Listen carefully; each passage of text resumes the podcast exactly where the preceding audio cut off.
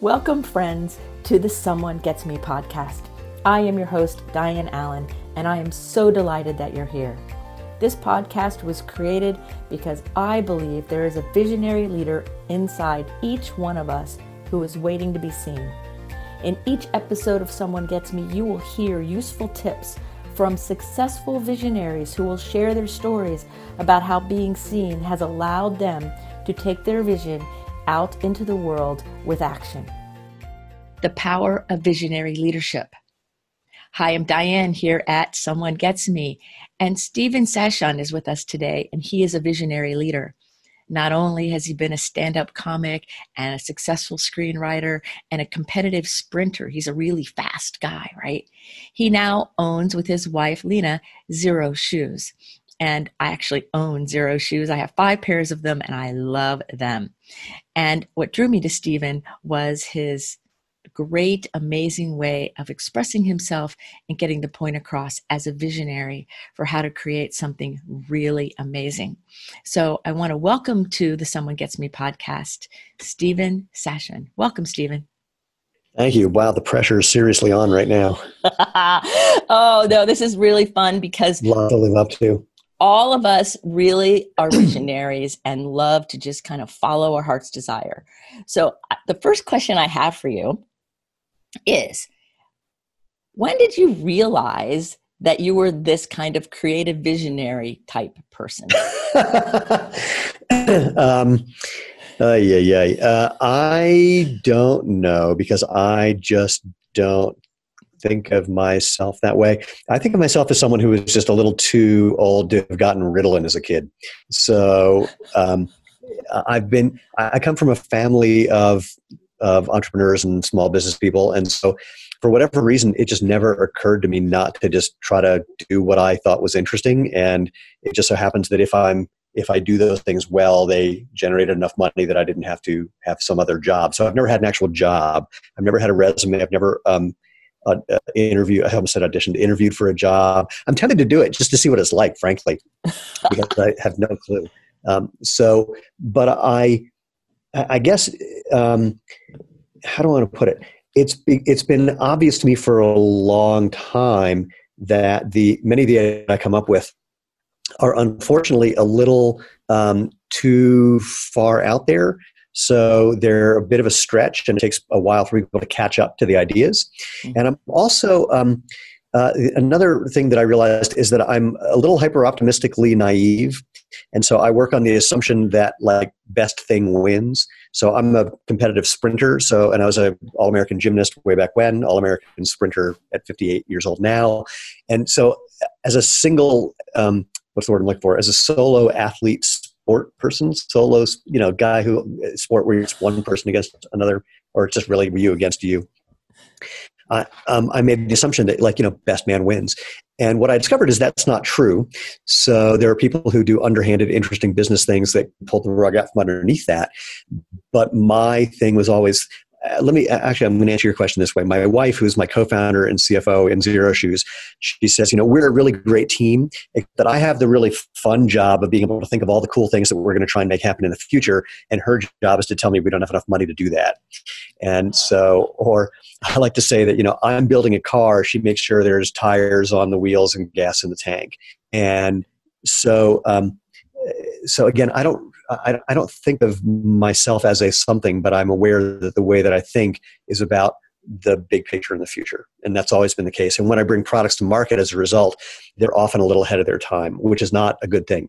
The people who've copied me have made more money than I have uh, because they, I, I sort of teed it up and, you know, they hit it off the tee. Right, because when you're the visionary and you're ahead, I, I always say that when I'm whatever I'm journaling about today will show up in the world in about two years.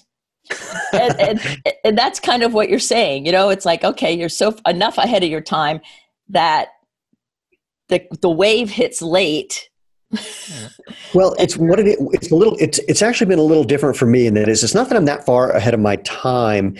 It's that I'm usually changing what the status quo is. I'm usually identifying what the problem is with status quo and solving that. And it takes a little while for people to catch up to that. And of course, it becomes so, what what we've done has been so obvious that then other people start copying it. So just as an, an aside, prior to Xero Shoes, back in 1992, I started a company.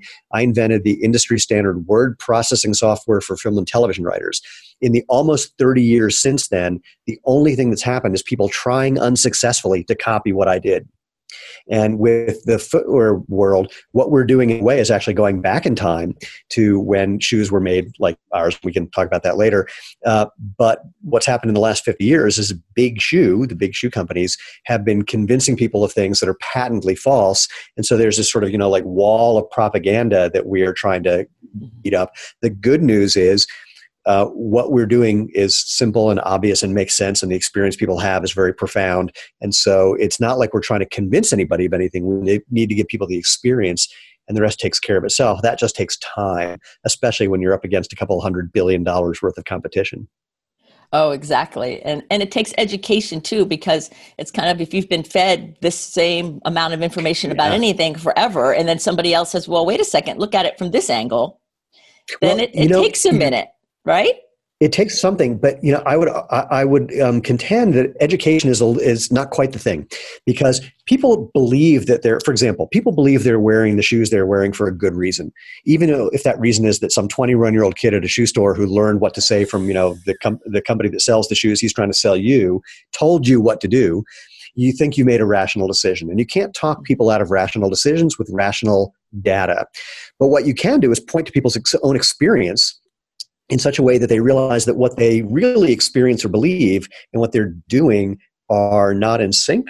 And then to reconcile that, they may find uh, that the right direction to go is the one that you're pointing to. So, for example, I, when people ask me what I do for a living, I say, well, let me ask you a weird question. Do your feet feel better at the end of the day than they did at the beginning of the day? And everyone always says no. And I go, do you know why? And they go, and they'll have a whole bunch of answers. You know, they'll say flat feet or high arches or I mean, you know, whatever it is. And I go, no, it's because your shoes aren't letting your feet do what's natural, which is bending, moving, flexing, and feeling the world. There's a reason you have a quarter of the bones and joints of your whole body in your feet and ankles, and more nerve endings in your soles mm-hmm. than anywhere but your fingertips and your lips. You're supposed to use those things, and your shoes aren't letting you. And you see them go, huh, and then it goes from there. so they have suddenly this cognitive dissonance between their own experience and what they're doing based on their own experience. Mm-hmm. That's I love your description of that because it's so accurate. It's so accurate. Like, well, like I told you before we started recording, I have five pairs of your shoes, and that was well before I asked you to be on the podcast because I was watching one of your videos and I'm like, that makes sense. Huh. I'm recovering from an injury, and what I was told and this are not the same. There was that dissonance. And they, it's like the, what they told me helped to a certain point, but it wasn't doing right. the, the rest, right? And I thought, yep. well, okay. And then I watched the video again on another day and I'm pondering this whole thing. And I'm like, you know, and I'm pretty well educated and I kind of pay attention to things and I'm a visionary and something about this, I just have to pay attention. So I kind of did the math. I said, okay, well, let me order a couple pairs. And the, the very worst is it's a total loss. And the very best is something wonderful. And then mm-hmm. anything in the middle, right? So I order them. And of course, COVID's going on. And I wait. And they get here, you know. And I tried them on. And I walk my dog for every morning for two miles. I put them on to go on the walk and I came back feeling better than when I left, which was the first time since his car accident. And I'm like, oh my. like I didn't, yeah. it was, yeah. it was stunning to me. And I had a couple people look at them and go, well, you, you can't wear those because they don't have arch support. They don't have this and that. so then because I'm a gifted person, I almost have that whole video memorized of what you were teaching. And right. I said it. I said, well, this is what it is, blah, blah, blah, blah. And they're like, oh, I have to look those shoes up but it's it, it was just one of those things where that I got me thinking. And then mm-hmm. I'm like I'm getting ready to go on a trip to the mountains and I'm like hold on a second. I need to have shoes not sandals. It's going to be 40 degrees. I have to order more. I didn't think to go shopping.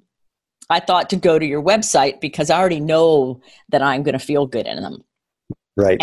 And so I appreciate your visionary skill, your ability to bring it to market, and your tenacity because I get to be one of the benefit benefactors. And I'm sure there's thousands of people that are walking around going, Thank you, Steven. it's I got well. First of all, thank you for sharing your story, and it's stories like yours that get us out of bed in the morning. Because running a business is hard. Running a mm-hmm. footwear business, oh my God, we have. So at about the seven month mark when we started the company, which was almost eleven years ago, we were at our uh, dining room table with a bunch of guys who'd been in the footwear business for a long time. They, they said, we know we love you guys and we believe in you and believe, we believe what you're doing is really important and we want, want to start this company with you. But we've been in footwear for so long that we're not stupid enough to try and start a shoe company. and Lena and I said, yeah, we know that we're hyper optimistic and naive, but that's the only way anything ever happens. So, you know, away we go. But boy, were they right. I mean, it is really, really challenging. And it's just hearing from now hundreds of thousands of people who've had stories like yours and, and, and similar that, you know, really get us out of bed. And, and it's not rocket science. I mean, the, the thing that's interesting is all I'm doing is telling the truth. It's not mm-hmm. hard. Now, finding different ways of doing that to communicate that in a way that people understand, that's the interesting challenge. And my tenacity, if you will, is it comes from two things uh, maybe three. One, it, Lena and I uh, are on the entrepreneurial retirement program, so we don't really have a choice. Uh, I'm 58. You know, this it's either this or nothing. Uh, I'll be working at Quiznos making sandwiches for people. Two, um, I don't like it when people make money by lying to other people, and that's what most of the footwear industry is. And three, I like being right. And so you put all those together, and that just um, it's very motivating. And I uh, you know, we're trying to change the world. I mean, that sounds grandiose and hyperbolic, but but we we know that what we're doing is legit. In fact, we know that the CEOs of some major footwear brands, billion dollar plus brands, have said to friends of ours that what we're doing at Xero Shoes is real, but they can't do it because it would be admitting that what they've been doing for 50 years is a lie. Wow. And so, you know, when we hear things like that, or when I debate people who are in, you know, from big footwear companies and just they have no response to the things that I say, uh, we know that we're onto something. And I, my only hope is that I live long enough to see the fruition of this. And I'm not. Um, it could happen, but you know these things normally are like a generational seismic shift, and I've got about a generational left in me before you know things get bad. Probably. oh, you never know, right? So you never, you never know. You never know how has your naivete, if you will, yeah. benefited you, like in your life? Like not just in Xero shoes, wait, but I no, mean, no. I'll show you. I'll show you. I'll show you a Xero shoes example for the fun of it. Okay, show me so, one.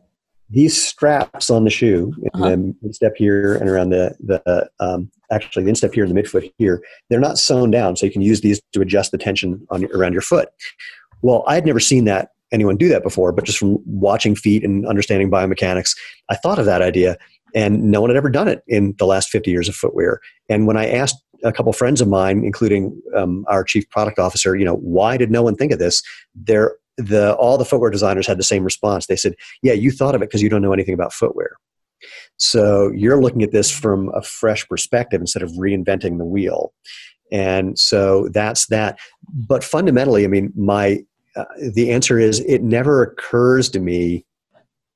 Um, I don't have the thought of how do I want to put this. Um, I don't even know how to say this. If something occurs to me is like something I want to do and I think I can make a go of it, I mm-hmm. just do it. Yeah. I mean, yeah. why not? Because you know, worst thing, like like what you said, worst thing that can happen is it doesn't work. All right, whatever. Right. Keep on going. Right. Yeah. Yeah. And and I always I tell people a lot that I was born with being like spiritually naive in a way. Like I just do things and then just see how it happens. And it always works out. I always get pointed in the right direction. And usually I amaze myself at, at whatever comes out. So when you said that, I'm like, oh yeah, that's cool. I like that. I think that's neat. So well, and I'm not and, and just to, to be clear, it's not like I haven't had things that have not fallen apart, you know, horribly that happens. But um, I guess I'm I'm also um, lucky enough to have another psychological problem, and that is I have no memory. So um, if something goes wrong, I just I, have forgotten about it. Uh, and I was at my 30th high school reunion 10 years ago. Sadly, there won't be a 40th because of COVID. But I remember walking up to some people and saying, Hey, um, I have like very few memories of you right now, but I have like a memory that maybe we're supposed to be mad at each other. And since I can't remember why I'm not, I just want to double check and see if you are and if I should know anything about that. invariably people thought that I was completely insane, um, which I'm not going to argue with. But I mean, but uh, there are people who have cost us many, many tens of thousands of dollars in business by not sticking to agreements or doing things wrong, et cetera. Hmm. And I, um, I don't take that personally, and so my wife calls it my most confusing and endearing quality that when I bump into these people, I'm happy to see them. I'm, you know, want to know what they're up to. I'm curious, but they're all freaked out because they think I'm mad at them because it cost me tens of thousands of dollars. Uh, you know, that's it's gone. That's a memory. Yeah, that's that's a great asset to have, right? It's very confusing to a lot of people. right. Well, because like you said, they're expecting you to still be holding on to whatever that old energy is, and for you, it's like yeah. long gone. It's like not even it's not a thing anymore. It's gone. yeah. I don't remember what I had for. I don't remember what I had for breakfast, let alone what they did to me. That's called living in the moment, right? That's called having no memory. It's early Alzheimer's. I don't know what it is. or maybe it's all the above. I don't know. Yeah, I, I just don't make a thing of it. I, I just call it one of my many psychological problems. Uh, that, that's a good way to look at it. So, when did what started you wanting to do footwear? I mean, because you you're an athlete, you know you've done all kinds of neat stuff and comedy and everything and so how did the footwear thing even come into your consciousness to start with like because it's yeah. such a very it's you have such a varied interesting track and so i'm just kind of curious like oh. how did it get in there well i can tell you what the track is for me it's always been um, I'm always curious about the underlying reality of something. Mm-hmm. So I have like when someone says, you know, here's here's the truth about something, I'm always kind of curious to see if there's something underneath that that mm-hmm. is a more essential thing than whatever they just landed on. Um, and in a way, like like I have a I have a a, um, a radar for urban mythology. And I'll tell you, I'll, I'll tell you what I mean. Mm-hmm. Um, I can. It, this is something that developed over years, where I can hear certain things where I can just tell that it's not real, that it's mythology. There's just a certain ring. But where this really kicked in was the umpteenth time someone had told me that you need to write down your goals because there was a study of the 1954 class from Princeton, and they found that the that 20 years later, the top three percent were more successful than the other 97 percent, and the only difference between them was that the top three percent wrote down their goals. And for some reason around that time, and I had been just doing a lot of things of investigating my thoughts and beliefs at that time, and something, something in that just rang wrong to me. I, I did the math. I mean, I made a spreadsheet and showed that if one of the people in that class was the son of the sultan of something or other, he was already worth more than everybody else combined. So just something seemed awry. And then I, I called a friend of mine who's a big deal psychologist uh, and personal transformation guy. And I said, you know, you quoted this I, this study to me before. Have you ever seen the study? And he says, no. And I said, that's unusual because you're, big, you're a big research guy. So I put out the word uh, online saying I'd pay $1,000 to anyone who gave me this, showed me the study. And I'll pay $1,000 to anyone who can prove the study didn't happen, even though it's impossible to prove the non existence of a thing. Five minutes later, the guy who founded Snopes.com emailed me and said, Oh, here's a whole article that was written where someone tried to track down this study and it doesn't exist. And I said, uh, Wow, you did that so easily. I'm a little anxious about paying you. Uh, actually, I said, Yeah, $1,000. So I'm a little anxious about you know giving you the thousand dollars he goes oh i wasn't expecting you to give me anything i said oh then here's 500 bucks mm-hmm. so happy to contribute to what you're doing so for whatever reason like that was the pivotal moment where um, i just found myself really, really attentive to what someone's saying and where's the belief in there and what's underneath that. Mm-hmm. So that's been yeah. true when I developed software. It's true when I was doing comedy. It's true. I mean, it's really the through line. So anyway, that's a tangent. But the specific answer to your question is um, I got back into sprinting 30 years, um, 15 years. Wait, how long ago? 13 years ago after a 30 year break. I was 45. All those numbers do work in the same sentence somehow. Yes. and, and for two years, I was getting injured constantly. And a friend of mine who's a world champion runner, which in Boulder is like saying the guy standing next to me at Whole Foods, because there's world champion runners everywhere. This one friend of mine said, try running barefoot and see what you learn. And I learned from doing that why I was getting injured and how naturally to stop getting injured. And the gist is that when I was running barefoot, there was a problem with my form that I couldn't feel when I was in shoes, but was very obvious when I was barefoot. And by trying to find a way to run that didn't hurt, um, that's where my form changed. My injuries went away. I became faster. I'm a Masters All American sprinter, as I mentioned. That means I'm one of the fastest guys in the country in my age group, or technically, for men over 55, you might be talking to the fastest Jew in the world. Yeah. Mm-hmm. And um, not much competition there, I will confess. Um, so, but it's a great so title to hold. You know, it's a great title. I, I, I do own worldsfastestjew.com, but I haven't done anything with it. Um, so, so um, I don't really have I don't really have a Jewish identity per se, but it's such a good thing. Um, so from that barefoot experience i just wanted to have that natural movement thing all the time but there's some places that don't like it if you're in bare feet and some surfaces that are not great for bare feet. And so i made some sandals based on a 10000 year old design idea. Um, i made them for my wife and then a couple of other barefoot runners and they told two friends and they told two friends and so on and so on. And then one day a guy says um, if you had treated this little sandal making hobby like a business and put it in a and had a website i could put it in a book that we're writing and so I rush home. I pitch this brilliant idea to my wife, uh, and she assures me that I have my head firmly up my butt and that it's a horrible idea, won't make any money, big distraction, waste of time. And I'm a good husband. So I said, Yeah, you're probably right. And I'm a typical husband. So after she went to bed, I built a website. And then it just, it, it just took off. And literally everything since then has just been learning as much as we can, as fast as we can, and um, doing something super, super complicated, which is making footwear. Wow, that's a great way of how it started. I was curious about like where did the footwear part come in? And that makes sense, well, you know, because you could actually feel it. And it's funny, I have a client who is is a runner and, and um, he was running somewhere in California and couldn't keep his traction with the shoes and fell and just completely injured himself. And I said, I think you should try these shoes.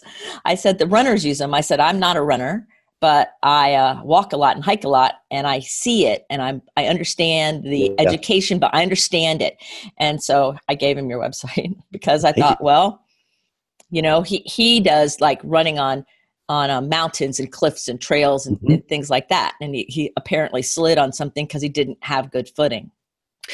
Well, the, the, other thing that happens with traditional footwear, where you've got a big elevated sole and typically an elevated heel as well, is um, and usually a flared sole also is your if you're the higher you get, the worse your balance is.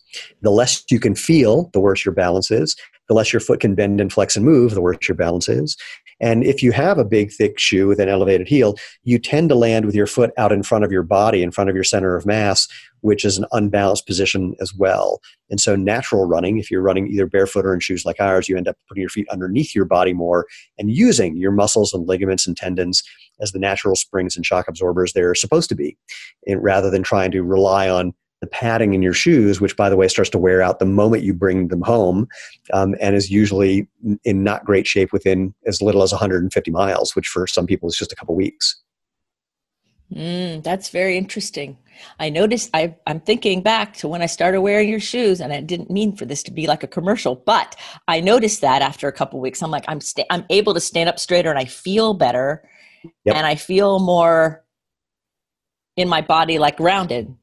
Yeah, and you just described absolutely. it, and I'm like, it is the shoes. So now when everybody asks me, you think it's the shoes? I'm going to say I spoke to the owner of the company, and it is the shoes. See, well, you know, I'm going to take listen to the podcast. and I'm totally going to take that. And the shoes are really just getting out of the way. I mean, look, footwear, when human beings invented footwear, is how do I protect the bottom of my foot and how do I hold that on? And really, that's all we're doing with some variations on a theme. We're not, we don't, you don't need to add magic bullshit technology. I mean, my favorite example, and look, the guys who, who are marketers for these big shoe companies, they're brilliant. They come up with things that look really convincing that make you think, oh, that's good. But again, if you get underneath it, Right. It's not what you see, what it seems. So, like Adidas came out with a, uh, a thing they call Boost Foam, and the way they showed how great the Boost Foam was, they bounced this two pound steel ball, maybe it was two pounds, off the Boost Foam, and they compared it to bouncing it off the other company's foam. Well, no other company used the other company's foam for one, but watching the ball bounce was a very compelling thing, except that you are not a two pound steel ball. And that's the most important mm-hmm. piece of the puzzle. It's like if you understand anything about physics, then that thing is that example is completely nonsense. But if you don't, it's a compelling visual that sticks in people's head, people's heads. And so um, uh, it's all very, it, all we're doing is letting your body do what bodies are naturally designed to do and they work really well. And the, and the answer for that, the proof of that is just go find tribal societies where they're wearing shoes that are like the original sandals I made, just a little thing to protect their foot and something to hold that on. That's it. They don't have podiatrists. They don't have foot and ankle problems the way we do here in the West. They're not wearing orthotics. They don't come home at the end of a hundred mile run and need to recover for days. It's and people say, "Well, I didn't grow up that way." I go, "Well, yeah, but you also didn't grow up like the 105 pound Kenyan marathoner who runs a two hour and two minute marathon, but you're buying the shoes that he's being paid to wear because you think that those shoes are the, diff- are the thing that makes the difference, not the way he grew up. So you have the same situation. You didn't grow up this way or this way, but you're believing this one because shoe companies told you, not believing this one because there's not a whole lot of money telling you to try this one. Right. So people can be easily swayed and believe things that aren't necessarily where they you know i don't think i don't think a lot of people use their critical thinking as much as maybe they it. could be you know? We're not we're definitely not built for it. We're built to make very quick decisions and stick to them. We're built to look in the, in the distance and if the grass is doing this we have to quickly decide is that something i'm going to eat or something that wants to eat me? And then we lock onto that idea that when we see the grass do this and not this that means something even though we can be wrong about what we deduced. But if you had to try to figure this out every time, you'd be dead. So we're wired to get create beliefs as quickly as we can and then lock onto them because it's not energy efficient to try to rethink it through every, every time. time. Um, uh, there are people, I'm one of them, and there are many, many others, who, for whatever reason, when you, we kind of feel that urge to lock onto a new belief, we can all, I mean, the way I explain it is it almost like I can almost feel the energy that it takes to do it and it's like oh that's that's unpleasant. Let's take a look and see what else is going on. Yes. I like the the second question you know looking at what un- is underneath everything because i always say it's the second question that's the most important question. You know what what's going on underneath the radar? Like that program that's running in the computer that you don't know it's there until it shows up yeah somehow, yeah can, you know? can i tell you a fun story about that? Yes yes. So um, i have a thing that i came up with that i call the one question and where this came from was one day I'm visiting my parents. Lena's here at home. We'd been having um, some, you know, fight about something uh, or some some problem. It was very early in our relationship, something we hadn't resolved. I can't remember even what it was. And I was indulging in my favorite hobby, which is the righteously indignant fantasy. Um, so um, I do this when I'm driving. I imagine I'm going to get pulled over by a cop, and I'll talk my way out of the ticket with you know some humiliating logic. In this case, I was imagining that we were seeing a therapist, and Lena said something, and I asked a question to her in my mind that was so profound that it not only stopped her in her tracks, but in my mind, the therapist, this imaginary therapist, was thinking, wow, I'm going to do nothing other than ask that one question to people from now on. And the question was, how long, like literally give me a date and time, how long do you want to keep using this problem as an excuse to be unhappy? Mm-hmm. So that's the first question. But to your point, the more right. important second question is, and the answer is whatever you want. Could be ne- this moment, could be an hour from now, could be the end of my life, could be never. I don't care. Um, For me, it was I, I want to stop, and then I had to answer my own question. Of course. So I said, "Oh, I want to stop using this as an excuse to be unhappy now." And then the second question occurred to me, which is, "What am I going to do to prove that I'm no longer using this problem as an excuse to be unhappy?" Mm-hmm. And I immediately came up with an answer. And when I got home, a day or two later, I presented this answer, and within like no time, we had resolved the whole issue. So I love the one question just sort of takes it out of context, right. and the second question, which it puts it into practice. So I love your idea of the second question is the important one. Yes, it is, and I love that that example of it because it's very powerful when you re- start thinking that way. You know, because once you had that that action and you were willing to take it and follow it, you know, something will change. Yeah. Something's going to change. It might not fix fix the thing immediately, but it's right. going to shift something in a way that's going to create a new situation with a different, you know, more openness and possibilities. Right. And once that openness is there and you have those possibilities, now there's more choice and more freedom. Exactly. And then however we want to go from there works better. Yeah. Yeah. Yeah. It's really cool. That's fun. I love it. So, what do you do to take care of yourself? You run this big business. You're a creative visionary. What do you do? To, uh, what do you do for you? Um, well, the most important thing is watch television. Okay. and, and, I say that because at the end of a long day, and almost all of them are, uh, Lena and I, I'll come home, we'll make some dinner. Uh, thanks to COVID, I've become a, I was always a good cook, but I've become really good. I make like our top 10 favorite things now, which is really splendid, and a few things that I like that Lena doesn't. So uh, make some food and then curl up on the couch and watch TV and just chill out.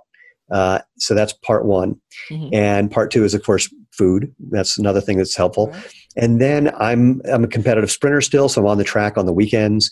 And then during the week, I'm doing some other kinds of workouts to basically help what I'm doing as a sprinter. So that's and what's been challenging for me is finding things that fit in there that don't add more stress. So yes. lately, I've been doing these workouts during the week that only take like 15 to 25 minutes tops. And I can do two or three, I can do three or four of those in a week without having to worry. I'll get home. I've got 20 minutes before Lena's done doing whatever she's doing and before whatever I'm cooking is ready to, you know, come out of the oven. So it's perfect mm-hmm. timing. If I had to make time to work out, I just don't have it right now. Uh, so finding the thing that fit in our busy entrepreneurial schedule was has taken quite a bit of time, um, and but I but it just feels important. I mean, we've got a bunch of cool workout gear in the back of the office too, and every time I walk by that, I do something.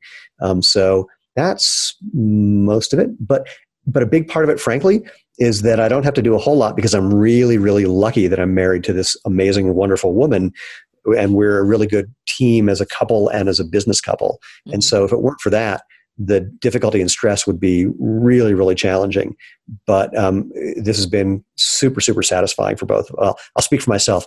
It's been the most satisfying thing I've ever done is working with Lena, and um, it, that's that's taken care of me a lot.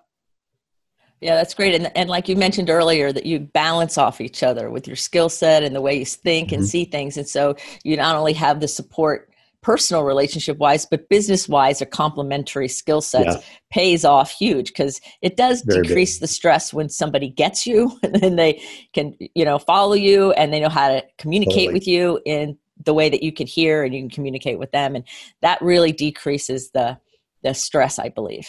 It's true. Oh, and two other things. We have a. I, I got uh, thanks to the magic of Craigslist, I got an infrared sauna that we're in a few times a week. Mm-hmm. And during the summer, I jump in Boulder Creek. And jumping in freezing cold water, freezing cold, rushing water is the best. Um, I, I, had a good friend called me one day in, in some sort of emotional upheaval, and I said, "Yeah, I don't want to hear it right now. Just bring a bathing suit and get over here." And so he brings his bathing suit over and he starts to tell me, he said, I don't want to hear it yet. Let's just go jump in the creek. So we jump in the creek and he gets out and he starts to say whatever's going on. I said, well, what, not yet. Just jump in one more time. And he jumps in one more time. I said, okay, now what was the problem? He goes, I don't remember. the cold water got rid of it. Yeah. the rushing water, water swept it away. it, it does. It totally does. It totally does. I I love doing I, lo- I used to have an infrared sauna and um and I love it. I love them. They're very nourishing to the to the body and soul. So, what do you see for the future? Mine, yours, the world, the, the world, the world first, and then your world second. No idea for the first, and no idea for the second. Um, right, well, I, you know, it's a funny thing. I have ideas about what's possible with what we're doing, mm-hmm. um, and I, but I don't. Um, I'm not married to any of them. Mm-hmm. So if I were 35, that question would be very different because I'd have a lot of years ahead of me, and I believe very strongly in what we're doing because it's true, and uh, and I would really want to. I'd be talking about you know the next 20 years, but at 58. Um, and after almost 11 years in business, I'm thinking about what I want to do that's not working because I like not working and I uh, missed having time with my wife where we take long vacations and things like that. So I really don't know. There's a lot of opportunities that are showing up, and we're, as always, just trying to identify what the best one is and go with that and see where that takes us. But we do have a so the vision for the company I say that we're trying to make natural movement the obvious, better, healthy choice. Well, actually, I'll say it differently. We're helping people remember that natural movement is the obvious, better, healthy choice, the way natural food is. And of course, we'd like to be the preeminent brand that's providing products that, that support that. Um, so that's the big picture on the business side.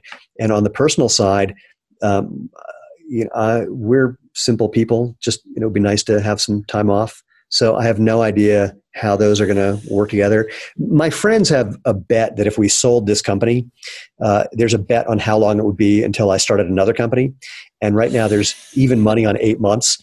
And uh, what I'm really expecting is that even if some big company came and bought us out, that I'd still have some role that would be useful for them and fun for me that wouldn't interfere with that taking some time off and enjoying life with my mm-hmm. wife part. Right. I don't, I don't think that you could stop being the visionary that you are. I don't I don't know that. I think it's just in your oh. DNA and it's just how you are. Even if you're laying on the couch or you're on vacation with your wife or doing whatever, I don't know that the visions and the ideas and the creativity No, you're right. will stop. But, I don't think it'll ever stop.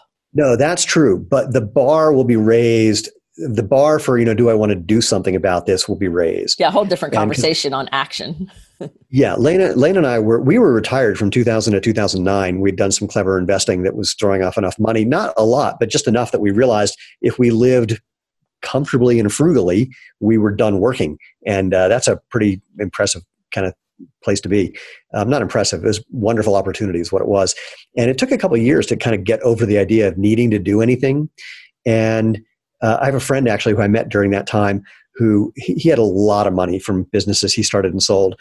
And I said, What was the most interesting thing once you realized you were off the financial grid? And he said, um, I spent two years where I wouldn't get out of bed until it was 100% crystal clear to me that I never needed to do anything ever again. And he said, at first, it would take me a couple hours till I got out of bed. But at the two year mark, I could just get out of bed and it was very clear that I was done. And the only, and it took years till anything motivated him to do anything other than like renovate his house and make it a beautiful place to hang out. And then he decided to write a book and, you know, self publish that and had some fun with that. But the idea of, of if you don't need to work for a living, what really gets you out of bed, what really makes you want to do something, um, especially when you know that some of the things that you're going to think of are going to add more stress and difficulty to your life. Right, you right. Really want to do, you know, and and that's a question that most people don't get to answer. Or the other question is, what does enough mean? Yes. And that's an, another one that most people don't ask or answer because you can. I mean, I don't know about you, but when I first moved to New York City when I was 21, I guess, mm-hmm.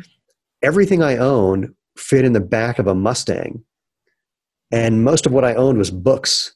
So I didn't even need those really. So everything I owned could fit in that I cared about could fit in a decent sized suitcase. That's enough. Right. Everything after that, you know, I mean, if you if you really get clear about the and enough could be that you don't need anything, and it could be that you need a million dollars. I don't know, but if you don't know what it is, you're going to keep staying on that loop on that treadmill, mm-hmm. trying to get to somewhere that you haven't even figured out yet because you just don't know the answer to enough. And sometimes it takes some practice of living differently than you think to discover whether what you thought enough is is enough or if you need more or if you need less. I mean, when we were in retired mode, we were giving away 20% of the money we were earning because we just didn't need it. And it was really fun to every month find someone new who needed a couple of thousand bucks and giving it to them and, you know, surprising the crap out of them it was a blast.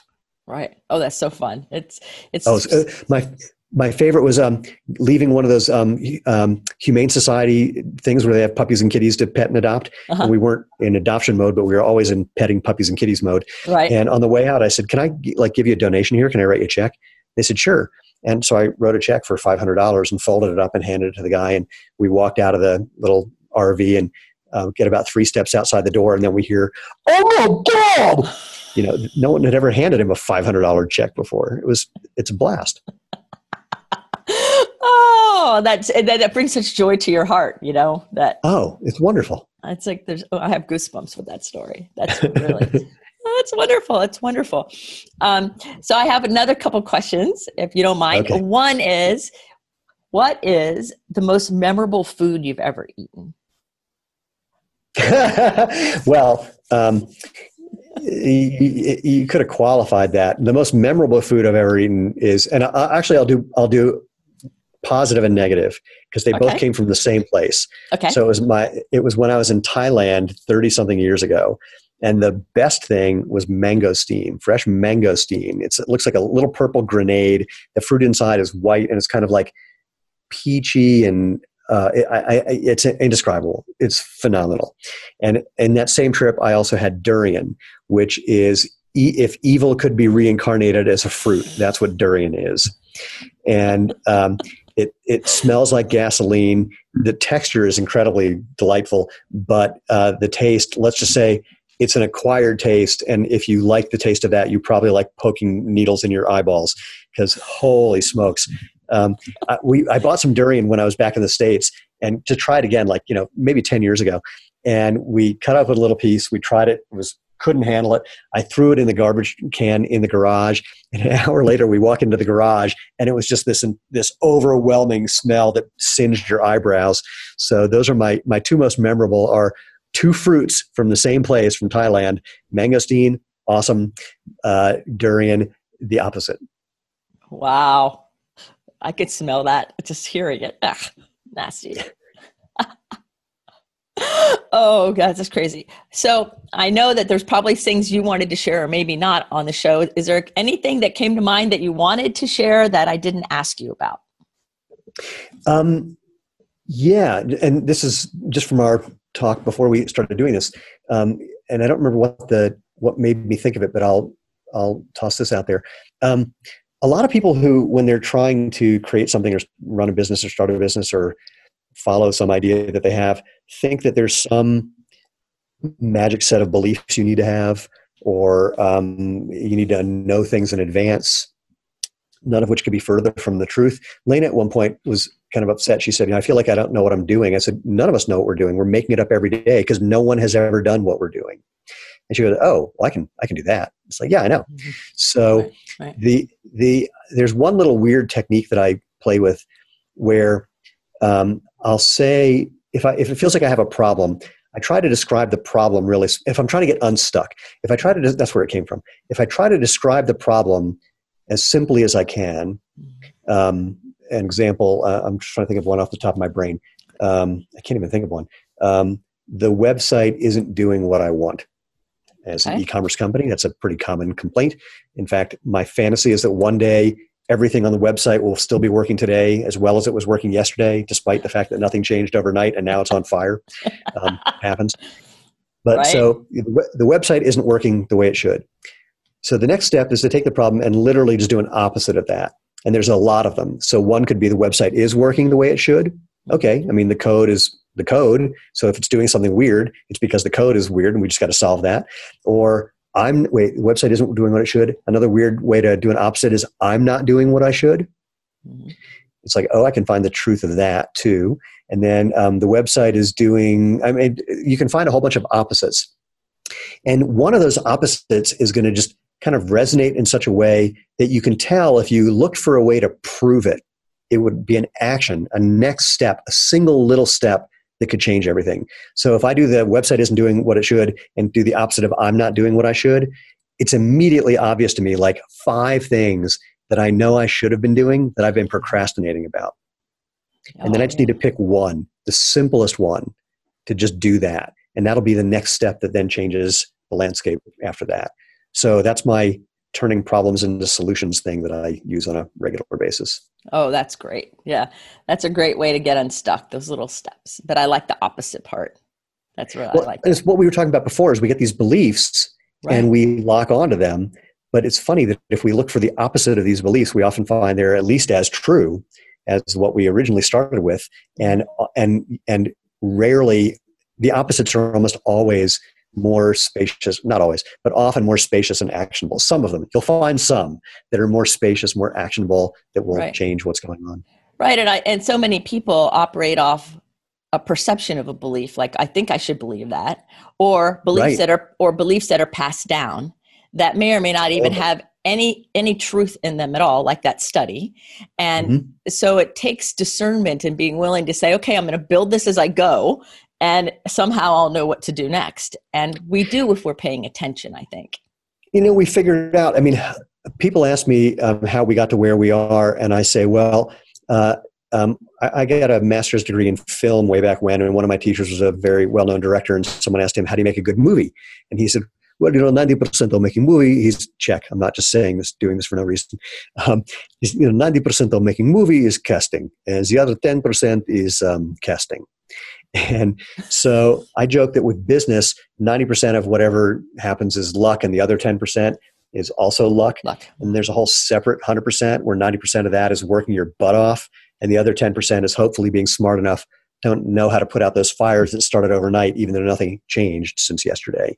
And, you know, I can think of innumerable things that could make this all fall apart tomorrow.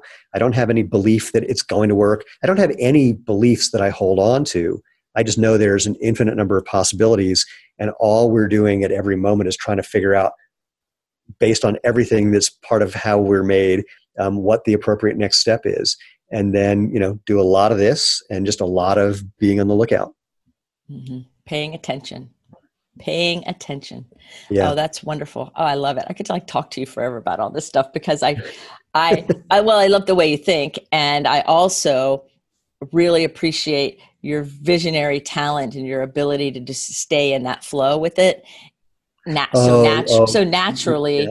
which makes well, let's, total let's, sense why you're in the movement business to me. It's like it all well, makes sense. But, but, but let's let's not mythologize this uh, or me at all. I mean, when something goes wrong, my my natural um, pattern is to um, uh, yell a number of expletives as loud and as fast as I can.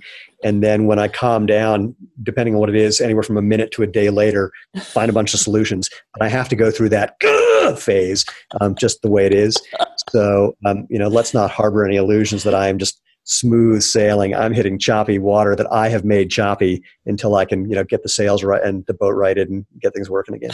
well, um, I only I work with gifted people, and we always, you know, all of us are very highly emotional, so we can flow and we can we can have a temper tantrum with the best of them, and all all of it, right? And you just reminded me now. You're reminding me of stories because I race sailboats, and oh, I, cool. Uh, and I um and I've raced since I was a child, and I was on this one race um on our boat, and the guy who owned it and was steering it was a local attorney. In fact, mostly attorneys were on the boat, and and they're hilarious. You know, it's one joke after the other all day long. But then when something's not going right, he would sit back there steering, and he would just scream and yell and act goofy, and we would all just look at him funny. And then one time he was having a fit, and then there was about five seconds of quiet. Then he go, "Okay, everybody, be calm, just like me."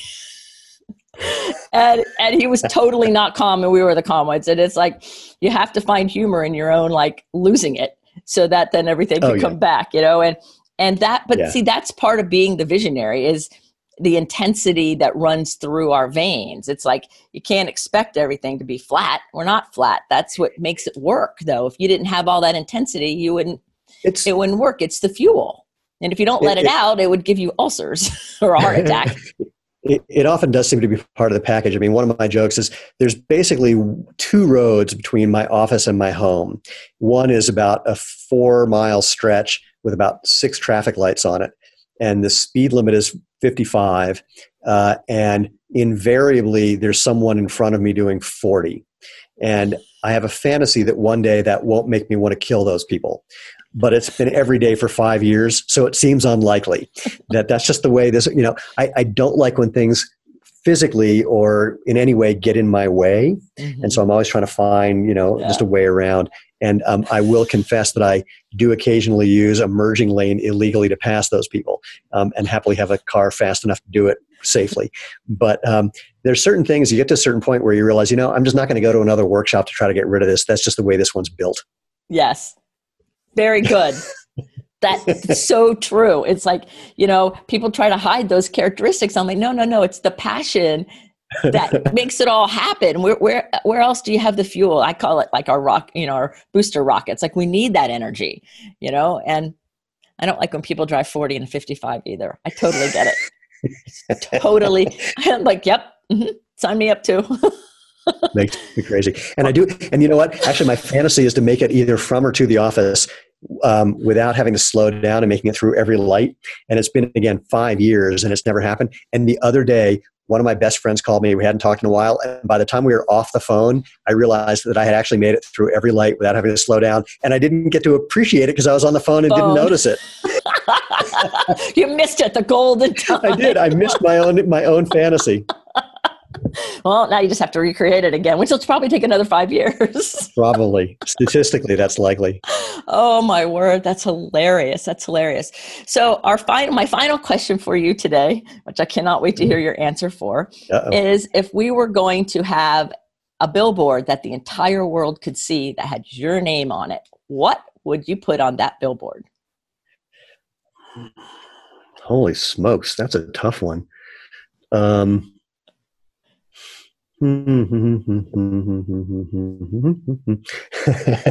um, the only thing that popped in my mind that it was the the line from the X Files, which is the truth is out there. But I would, um, yeah, I'm going to stick with that. I'm going to go for the X Files. The truth is out there. The truth is out there. Beautiful. I love that one. And nobody has said that one yet. So there you go. Yeah. I don't ask it to everybody, but I ask it to the visionaries. So, everybody, You've been listening to Steven from Xero Shoes. He's also an amazing, talented visionary.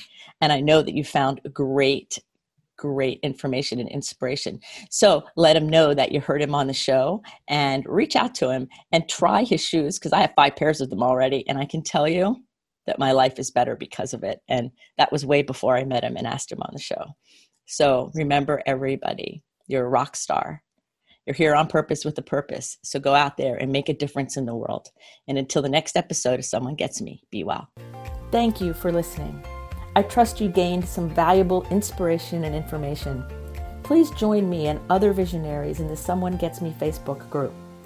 Or for more information on my services and additional episodes, visit someonegetsme.com. Again, thanks for listening.